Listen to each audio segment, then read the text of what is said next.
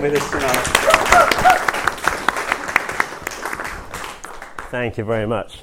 It's exciting. I think I've said it probably publicly before. I said it to some of you. I thought every time we gather together, there is such a sense of anticipation and excitement. And uh, I love the idea of fun. I'd love it if we were the venue that were known for, um, for being great fun. That's just really fantastic.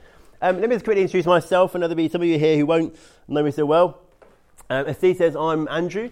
Uh, I'm part of the leadership team at Kings, and I have a kind of two part role. Half of what I do is on the admin and operations side, so I'm responsible for making things happen, especially our meetings and our big events.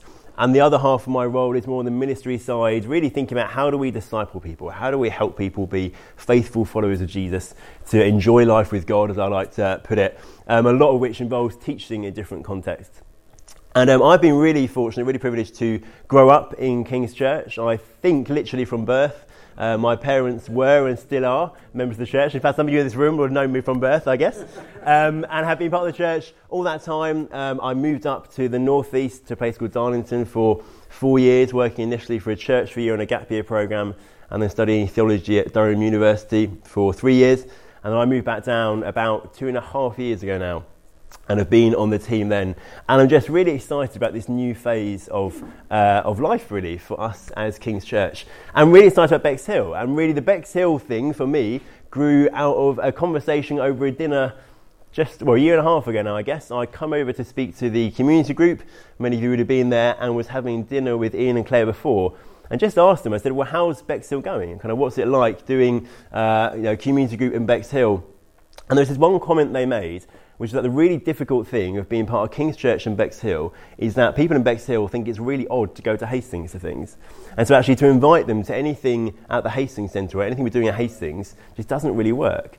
And I just remember this instant sense of we've got to do something in Bexhill. It was like this burden fell upon me of we've got to do something in Bexhill because there's thousands of people here who might never hear the gospel actually because we're all the way over there and actually they need something here. Um, and so then, as the news emerged about Bexhill and stuff, actually, I just felt this kind of uh, surge of faith, I guess, in my heart. And I'm just, as I say, so, so excited about what God is going to do amongst us. So privileged, really, to come and join those of you who are already here, those who've been faithfully serving, I know, in this town for many, many years. And just, yeah, looking forward to the months and years to come and what God is going to do. I'm really excited about my topic tonight. It's one of my favourite topics to talk about. If you were here last time, you would have heard Paul talking about the kind of overall vision of King's Church. That we want to build a healthy church which is bringing the kingdom of God to Bexhill and Hastings and 1066 country. And he said in that there are three things that we want to do as a church which will help us achieve that.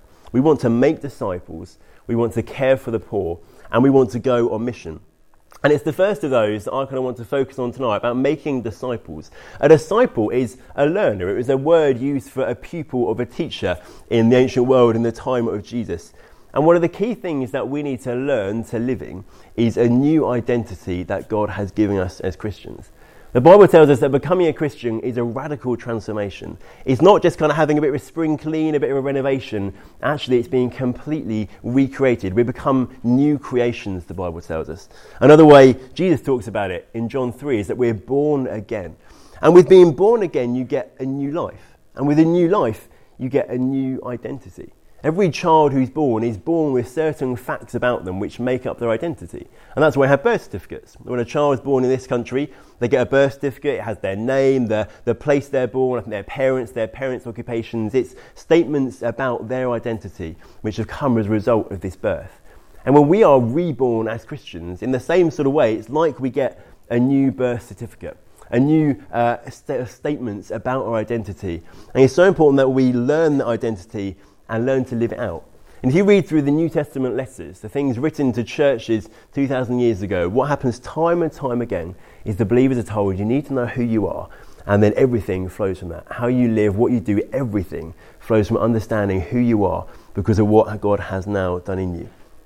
And the wonderful thing about this identity is it can't be changed. We can't actually lose it. It was never based on what we did in the first place, so it's not now going to be lost based on what we've done.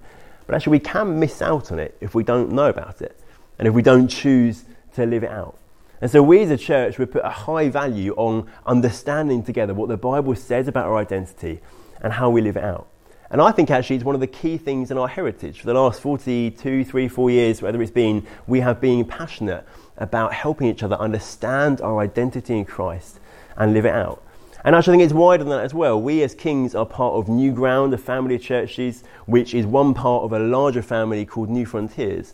And again, for the 40 plus years of New Frontiers history, knowing our identity in Christ, knowing what it is, living it out, enjoying life in that, has been just a kind of fundamental passion of ours. And that will hugely be the case as well for us in Bexhill. And so, what I want to do this evening is to give you a quick whistle stop tour of four of the most important elements of our identity as Christians. They actually all come from the middle chapters of Paul's letter to the Romans, so chapters 5 to 8, when Paul's basically told them the wonderful news that although they'd rebelled against God and deserved his wrath, now in Jesus they can be justified, they can be declared in a right legal standing with God. And then he spends the next four chapters basically going, well, how can we know that for sure? What has God done? What's happened to us that means we can know with absolute certainty that we've been justified? So when we stand before Jesus on the last day, we will be welcomed in as those who have been made worthy to be with him for all eternity.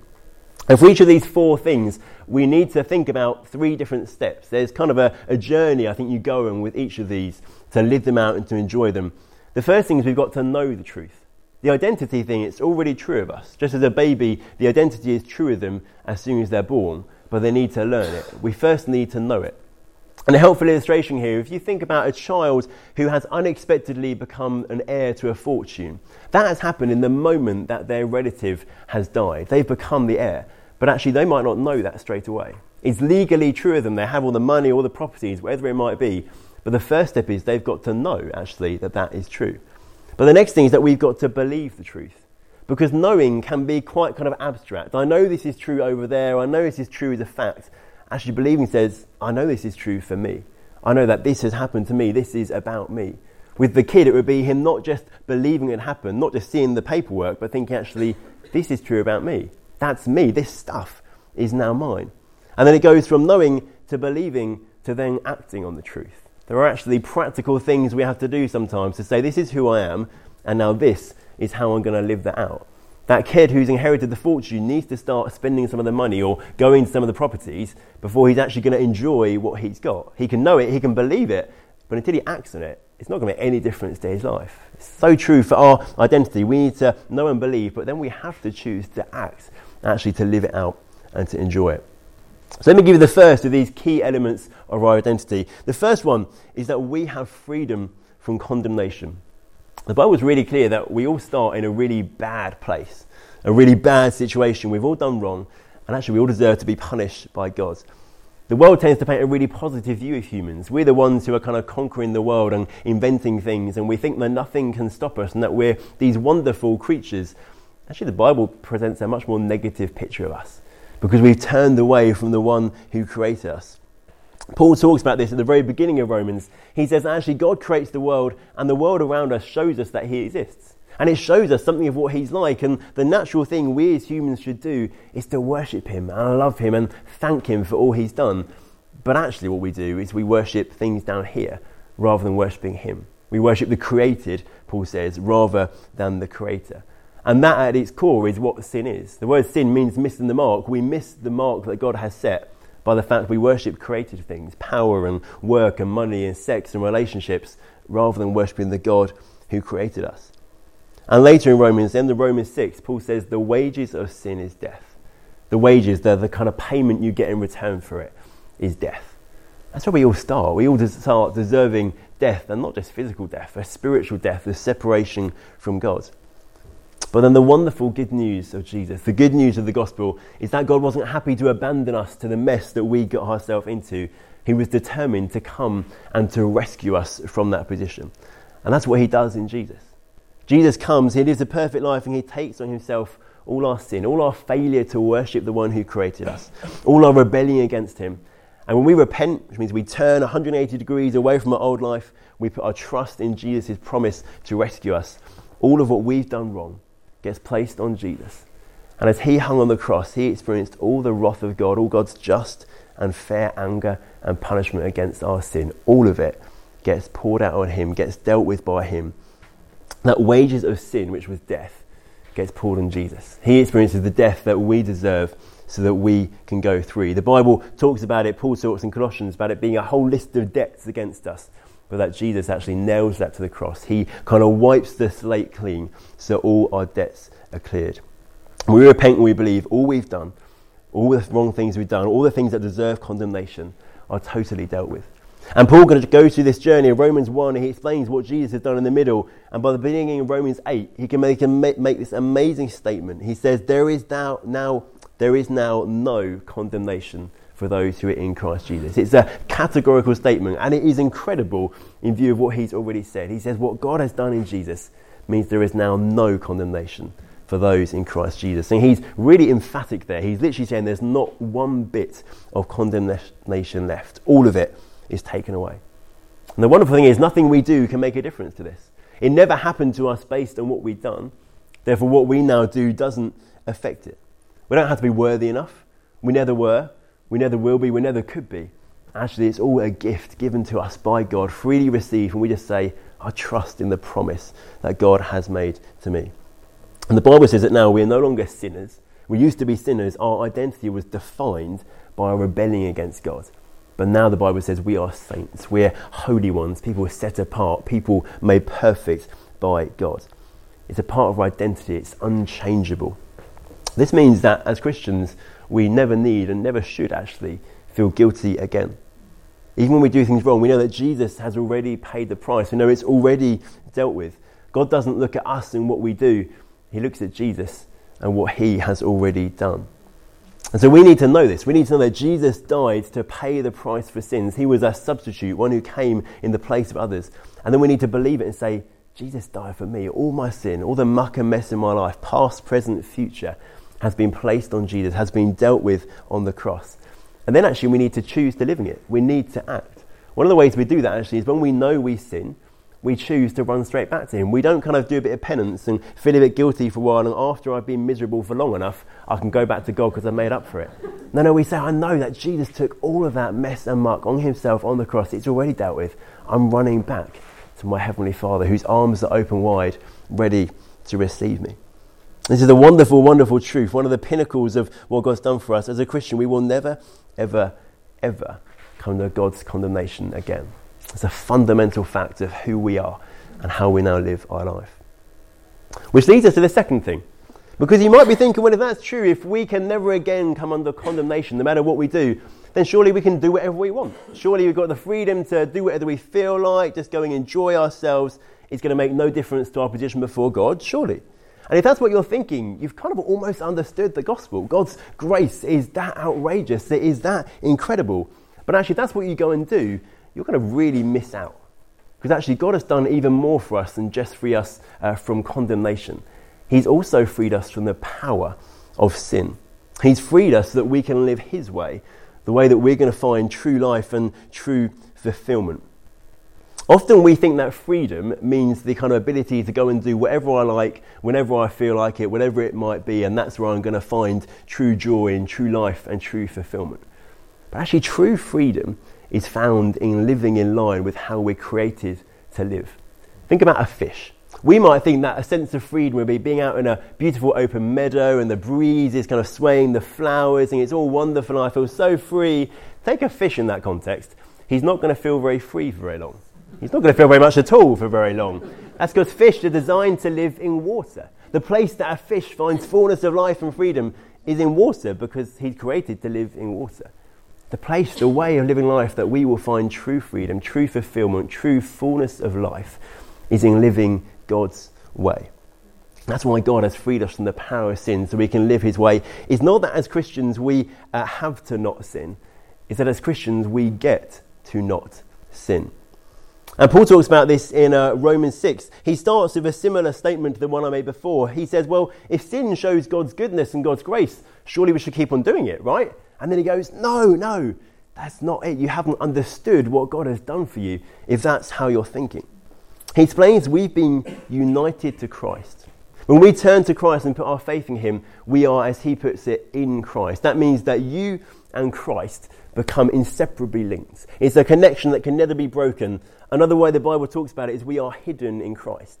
That means when God looks at you, he sees Christ. And it means that everything that Christ has been through, we have been through with him. And so Paul explains that because we've been united to Christ, when Christ died, we died with him. And when Christ was in the grave, we were in the grave with him. And when Christ was raised back to life, we were raised back to life with him. And he says in Romans 6 if we've died with Jesus, we've died to the power of sin. He says our old self, the old person, was crucified with Jesus so that we would no longer be enslaved to sin. Previously, we were enslaved. Sin kind of had this power over us. It was like this creature who could make us do its bidding. But now we've died to sin. That power is completely broken. It has no say over us anymore. In the second half of Romans 6, Paul uses the picture, the imagery of slavery. And a slave has to follow what their slave master says. That's part of their identity, really. It's what they have to do. Previously, our slave master was sin. We basically had to do what sin said. We were led away by it. We were misled by it. It had power to make us do things. But now, Paul says, we've died with Christ. And when a slave dies, they're no longer under their earthly slave master. We've died with Christ and we're no longer under the slave master of sin. Now, actually, Paul says, we are slaves of God. We are slaves of right living. That means that the power over us now is God and right living to help us live God's way. And again, this is the thing we need to know that when we die with Christ, we die to sin. We need to believe that we, having some way died with Christ, that that power of sin has been broken over us and then it's something that we need to act on. We need to live out.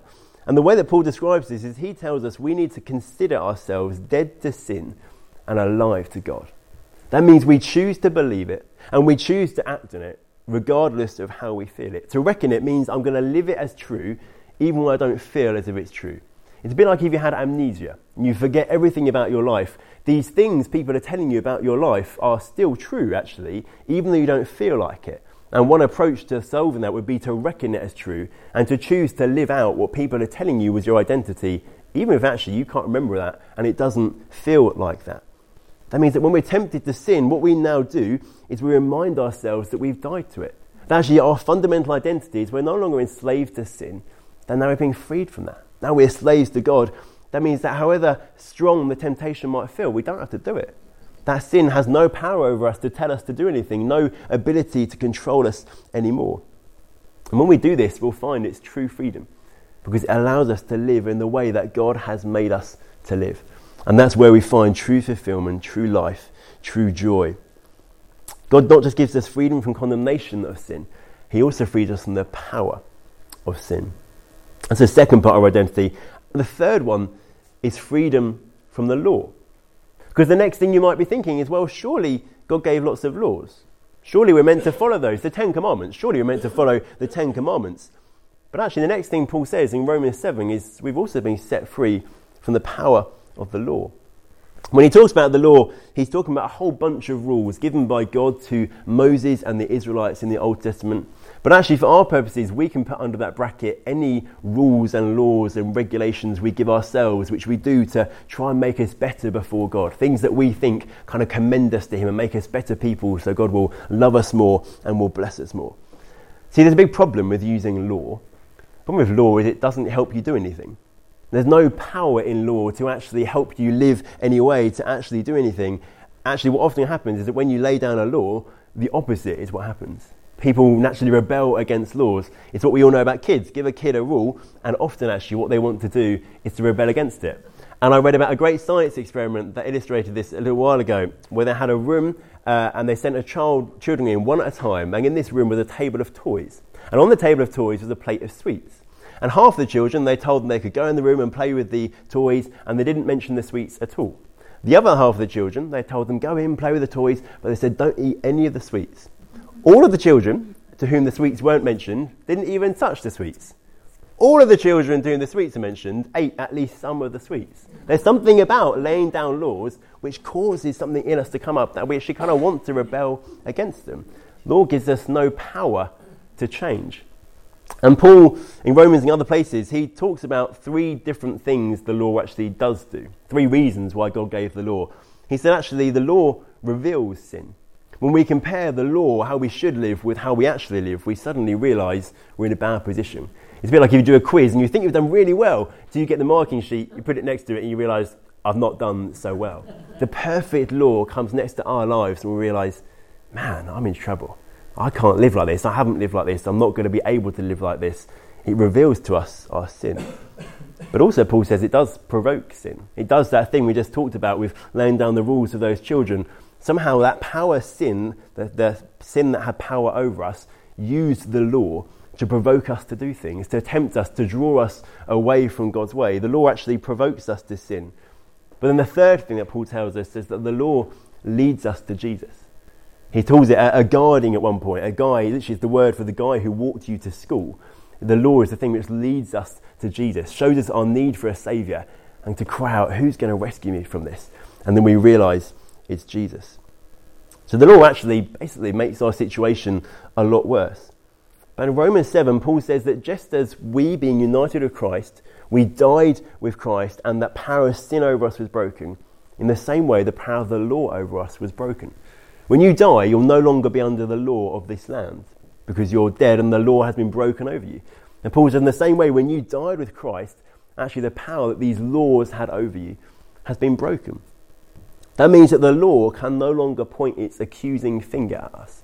That actually the law is no longer able or allowed and doesn't have the right and authority to remind us of all the times we fall short, all the things we do wrong, all the things that make God angry with us. Because actually we've died to it. We've died to its power. And now Paul says actually we live a totally different way. We don't live by having a long list of laws and trying really hard to keep them. Actually, now we walk in a new way, he says the new way of the Spirit and not of the written code. The way that we manage to live out God's way, that way we're made to live, is by recognizing identity has changed, you've been freed from the power of sin. And now, by God's Holy Spirit working in us, we are empowered and transformed and enabled to live His way. We might still find useful guidelines in the Bible. It's helpful to look at biblical law as like wisdom rather than law. Wisdom for actually how life can work well. But actually, on their own, they're never going to help us do anything. We need the work of the Holy Spirit and our transformed identity to empower us to live that out. And then the final uh, part of our identity I want to talk about is a bit different. All the others have been freedom from something, from condemnation, from the power of sin, from the accusations of the law. The final one is freedom for something. It's freedom to be a child of God. This is the glorious pinnacle of what God has done for us, the wonderful kind of mounting uh, vista of what God has done in our new identity. God could have just freed us from condemnation and left us there, because He didn't even have to do that. He could have just freed us from the power of sin, He could have just freed us from the power of the law. But actually, amazingly, He then chooses to draw us in, to adopt us as His own children. And all the New Testament letters are in agreement that every Christian has been adopted by God as his child. And in the time of Jesus, the ancient world, adoption, just like today, was a legal reality. When you were adopted, you were considered as much a child of the, uh, the uh, couple as any biological child they had, with all the same rights and um, all the same kind of uh, places of being an heir and different things. Your uh, situation was permanent and secure. I think adoption these days has been cheapened by the fact that we can adopt a panda for a year or a piece of the moon and stuff, and if you stop paying, it's gone. That's not what adoption is about. Adoption is permanent and stable and secure. God isn't going to stop paying for your adoption after a few years' time. If you're adopted as a child of God, that can never be changed. And Paul tells us in Romans 8, now we are, that this happens when the Holy Spirit comes to live inside of us, the spirit of adoption, he calls him. And there are blessings that Paul talks about, things that happen to us when we become children of God. The first one is that we get freedom from fear. Paul says we've not received a spirit of slavery to fall back into fear. We've received a spirit of adoption. And the fear he's talking about there probably is this fear of God's condemnation, that thing of, have I actually done enough? Or, or is God angry with me, with me for that thing I've done? Actually, no, he says, it's not a spirit of fear, it's not slavery, it's a spirit of adoption, freedom from fear. Also, it brings to us wonderful intimacy with God. The spirit of adoption, we're told, told causes us to cry out, Abba, Father. And Abba is an Aramaic word that's one of the languages spoken by Jesus and the Jews of his day. And it's a word which speaks of incredible kind of family intimacy. It was used by both children and adults, and it's a bit like our modern day word daddy. It speaks of that wonderful, close, intimate collect, uh, connection between a child and their father. And Paul says that as the spirit of adoption works in our hearts, this kind of outburst comes of Abba, Daddy, Father, as we know intimacy with Him. And the final blessing Paul talks about in Romans 8 is inheritance. Being a child of God makes us an heir of God. Heirs, we're told, of God, and fellow heirs, co heirs with Christ. We become the people who one day have the guaranteed promise that we will inherit the fulfillment of every promise that God has made. All his promises to restore all the brokenness, all the mess and the muck that we've put into the world, all the damage done by sin will one day be reversed. When God brings a perfect new creation, new physical bodies, and we as his people inherit all of that and get to live as his children in this new creation and perfection with him for all eternity. And Paul, calling the Holy Spirit the Spirit of adoption, he says the Spirit comes to live inside of us to remind us of this identity. He kind of nudges us, he sits there poking. He's like that annoying child who sits there poking all the time, saying, Don't forget, you're a child of God. Don't forget, God loves you. Don't forget, God's never angry with you. He loves you as the perfect Father, the perfect Daddy. Sometimes the sad fact is things in our life, things, uh, kind of experiences we go through, can stop us from believing this truth can make it difficult for us to experience it and to live it out. Often, most of us, I think, will have people we need to forgive, actually, things we need to work through. Sometimes we've got past hurts and pains which kind of create barriers here that we have to allow God and His gentleness to walk us through and to heal so that we can really experience what it means to be a child of God as a fundamental part of our identity. But the wonderful promise for every Christian is that this is true of us. And this is the glorious pinnacle of the identity that we live everything else from. That every person who puts their faith in Jesus is adopted as his child and welcomed into that wonderful, wonderful relationship of intimacy. So there are four key things of our identity. I could go on all night with many more, but I won't. But the one last thing I want to say about all of these the freedom from condemnation, from the power of sin, from the law, the freedom to be a child of God is that they can never, ever be changed. When you've been born again and given this identity, they can never be changed because, as I've said before, it wasn't based on what you did which got you into that place in the first place. And therefore, what you do now can't change them. And as I said, what we, or we can miss out on the good of them actually if we don't know them and don't believe them and don't choose to act on them. But they're all still always true. We know that because of what becoming a Christian is. To be born again is to give this new identity. There are certain fundamental facts about a child's identity when they're born, which will never be changed. They can never be changed because it's happened through their birth. In the same way, there are fundamental facts of who we are as though we've been born of the water and the Spirit, as Jesus puts it, born again, that can never be changed. The other reason is because of what Paul talks about with this being in Christ, that this inseparable union has taken place. If you and Christ joined together can never be broken.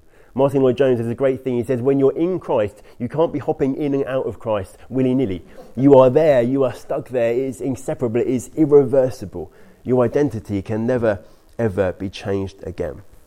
And the wonderful thing of being in Christ, being united to Him, is that we get to experience all that is His. God looks at us, God sees Jesus. Everything that He deserves becomes ours. We inherit it through Him. This is true for all of us individually. Just through worshiping tonight, I just felt God, there was a real tenderness actually some of the moments in our worship tonight. I just believe that tonight God is just tenderly speaking some of these truths into our heart. And these things transform the way you live your life. They sound so simple, yet they transform your experience of life. They're vital to us in this room, just as Christians tonight.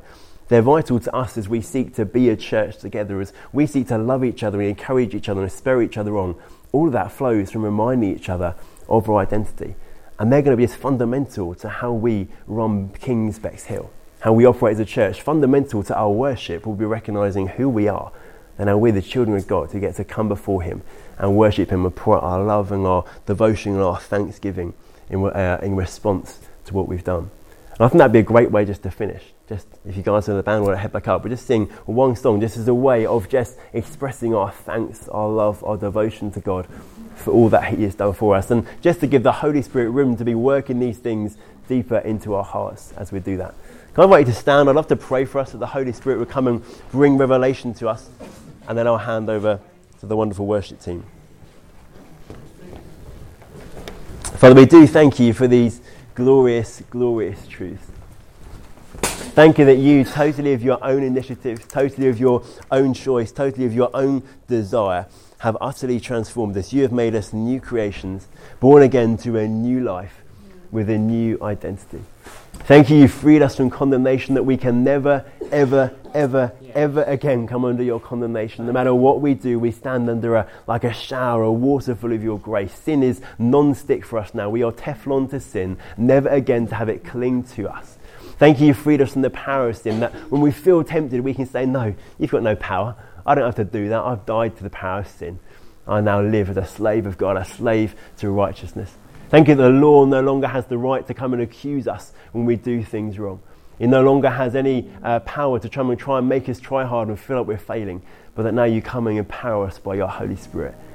And thank you that each one of us stands as your kids, loved, cared for, knowing intimacy with you, freedom from fear, being welcomed in. And right now, Holy Spirit, I pray, just come, even as we worship, even as we go away from this place tonight, would you come and work these truths deep into our heart? That we'll be utterly transformed by knowing who we are, by believing it, and by living it out. We stand in awe and wonder at what you've done for us, and we just long yes. to live in the good of it. You, and to express our love and our worship yes. to you and our thanksgiving. Yes. We love you, Lord God. We thank you so much, Lord God. Amen. What truth. We're singing Christ alone.